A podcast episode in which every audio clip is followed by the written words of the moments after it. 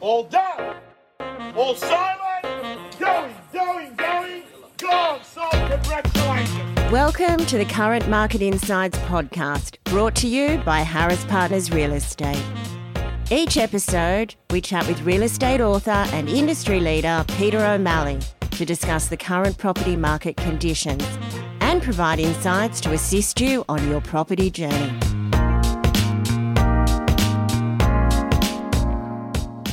Welcome to Current Market Insights. Peter, great to have you back for another week. Oh, great to be here, Ciaran. Pete, I want to chat to you this week uh, about something that happened to me last week. In fact, I met with a client uh, to talk about a potential sale for them.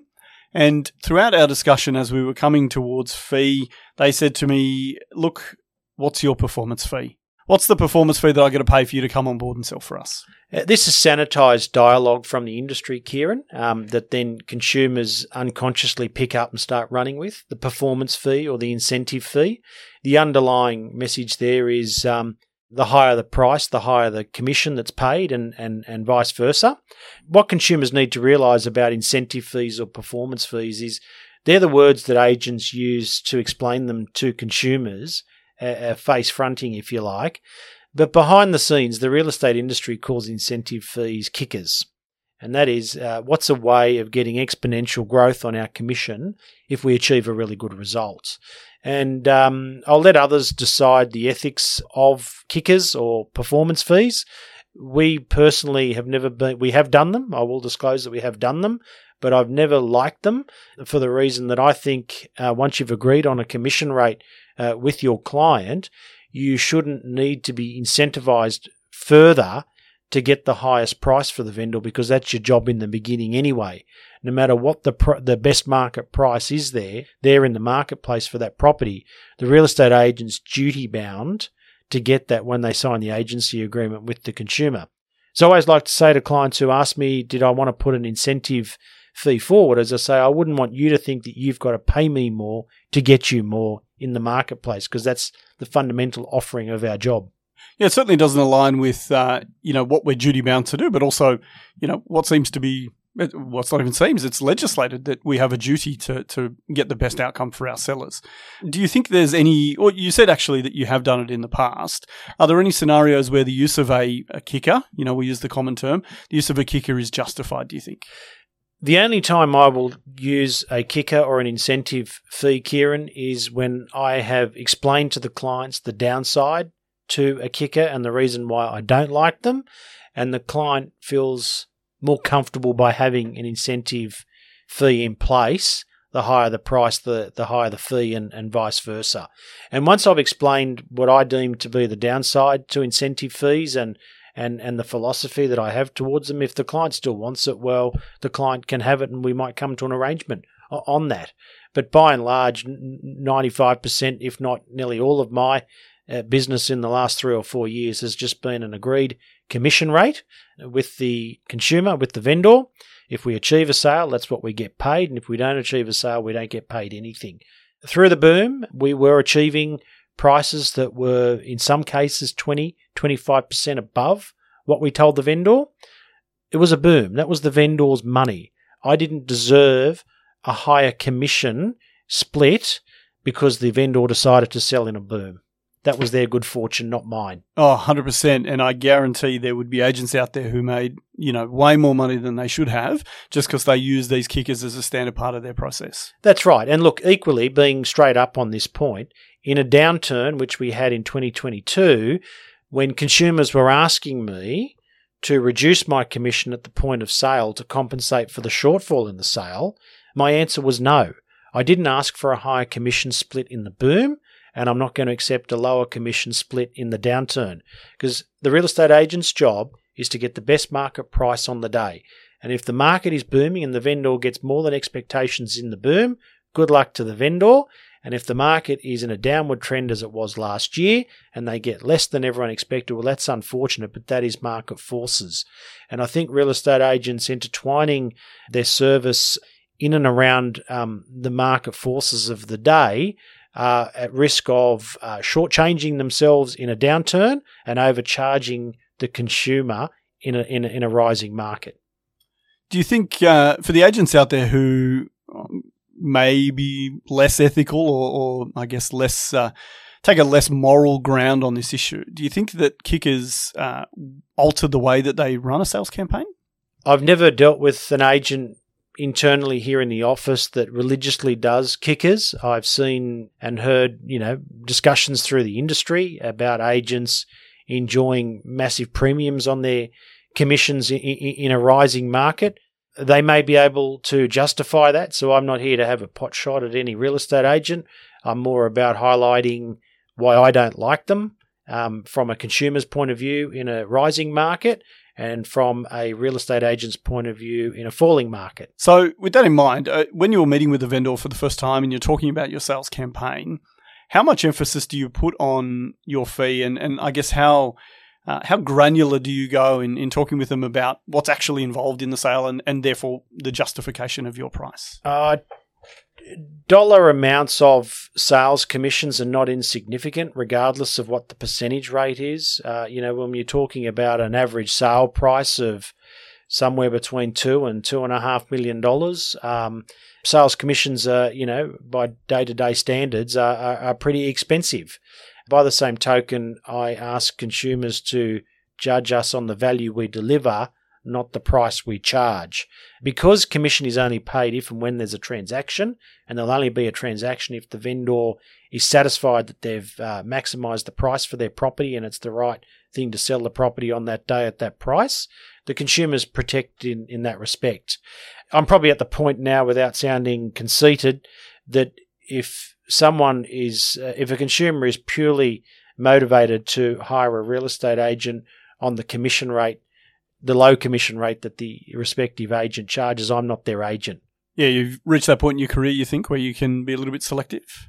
Uh, I just don't want to work with anyone whose um, primary objective is to have the agent get paid as little as possible. I'm not looking to overcharge any consumer, but I'm not looking to be shortchanged either.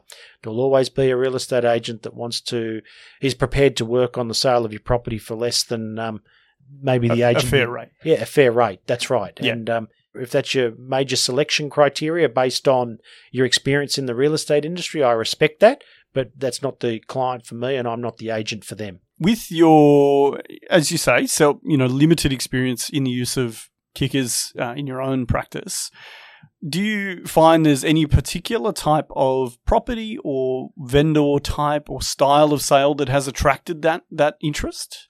Uh, look, we, if we do cut to the ethics of it, the person that ends up paying the most is the one that understands the least about the true value of their property.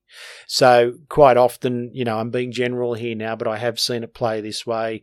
The retiree maybe going into a nursing home, bought the house in the 60s, it's a big block, it's a little unrenovated cottage, doesn't really know what the property's worth, paid, you know, 10,000 pounds for it, uh, th- five decades ago. Can't believe that it could be worth two and a half million. The agent says, look, you know, maybe if I can get you more than 2.6, I can have 10% over everything that it sells for over 2.6. And the consumer says, well, wow, that, that would be amazing. Yeah, I'll pay you you know, 2% on the first 2.6 and 10% thereafter. And the agents walked out knowing that the property's worth $3 million all along anyway. Yeah, that's uh, makes you feel a little bit sick in the stomach, actually, that kind of scenario. It does make you sick, and it happens, let me tell you. So, aside from little grandmas getting caught out by this, this I didn't of, make it gender based, No, no, Ciaran. You no, no. did. I, I'm happy to talk about grandmas. You know, Grandmas aside- can be tougher than grandpas. Don't Uh, worry about that. Mine certainly were. but talking about, you know, little old ladies, for example, getting caught out by, by agents who are a little bit opportunistic. Uh, are there any particular types of sellers you have met that, that prefer this style? You know, are they perhaps I'll probably put corporate people that, that operate this way in their day to day business, and, and they they're running it as a just a pure commercial transaction, and they say, "I hear what you're saying, but I I employ salespeople in my printing business, in my car business, whatever it might be, and this is how I want to incentivize you, and I feel more comfortable with this." So they're fairly strident in the way that they want things done. so you're pragmatic operators? The right? pragmatic operators. The other one is um, the vendor that's been to market in the past, sold in the past, but felt that the agent didn't fight for the last five to ten percent of value, and says, "Well, I'm going to put some pepper on this so that I know the agent's fighting for the last bit, not just getting an offer and, and, and then going to say, that's all you're going to get. I've got to move on to the next sale opportunity. Take this so I can move on to the next sale. I think that probably happens more in um, generic stock where you might have an apartment that's not presented as well as it could be. Is it worth 800 or 810? The agent gets an offer of 795 and says, look, just take it. It's not presented right. Um, it's been on the market for five weeks and the agent just wants to turn the listing over and, and move on to the next one. And the vendor there says, well, if this agent was getting paid more, they would have fought harder at the negotiation table for us. So let's talk in an ideal scenario. Obviously, none of this would probably be necessary, but do you think, you know, ethics aside and all of those things, are there any sales scenarios you can think of where the use of this kind of, let's call it a sliding scale or a performance incentive, might be a, actually a really good tool to help with the campaign? Uh, no, I can't. Okay. I can't, no. No, look, I think that's fair. And I think it's. Uh, the property has a, a market value and the agent's job is to understand what the market value is and get the highest possible price that they can in the operations you know the market conditions of the day. And if it gets overs that's the vendor's good luck because they're the one that have paid the mortgage to own that property. And um, if it comes in unders because for whatever reason at that point in time there's downward pressure on the market, the agent can't be expected to take a lower commission. So if you're going to ask as a real estate agent consumers to pay you more in a boom, you have to accept that you'll get less in a downturn. You're separating your services and making yourself the market price of the day, if that makes sense. Mm-hmm. And at the end of the day, the real estate agent's job is to run the marketing and sales campaign. Where that finishes in terms of price relative to the vendor's expectations will fluctuate depending on how, how strong or weak the market is at that time. Yeah, and you can't just take a free lunch in the boom, right? Look, I think your answer really that's that's nailed it on the head that there really isn't a place in the market for this.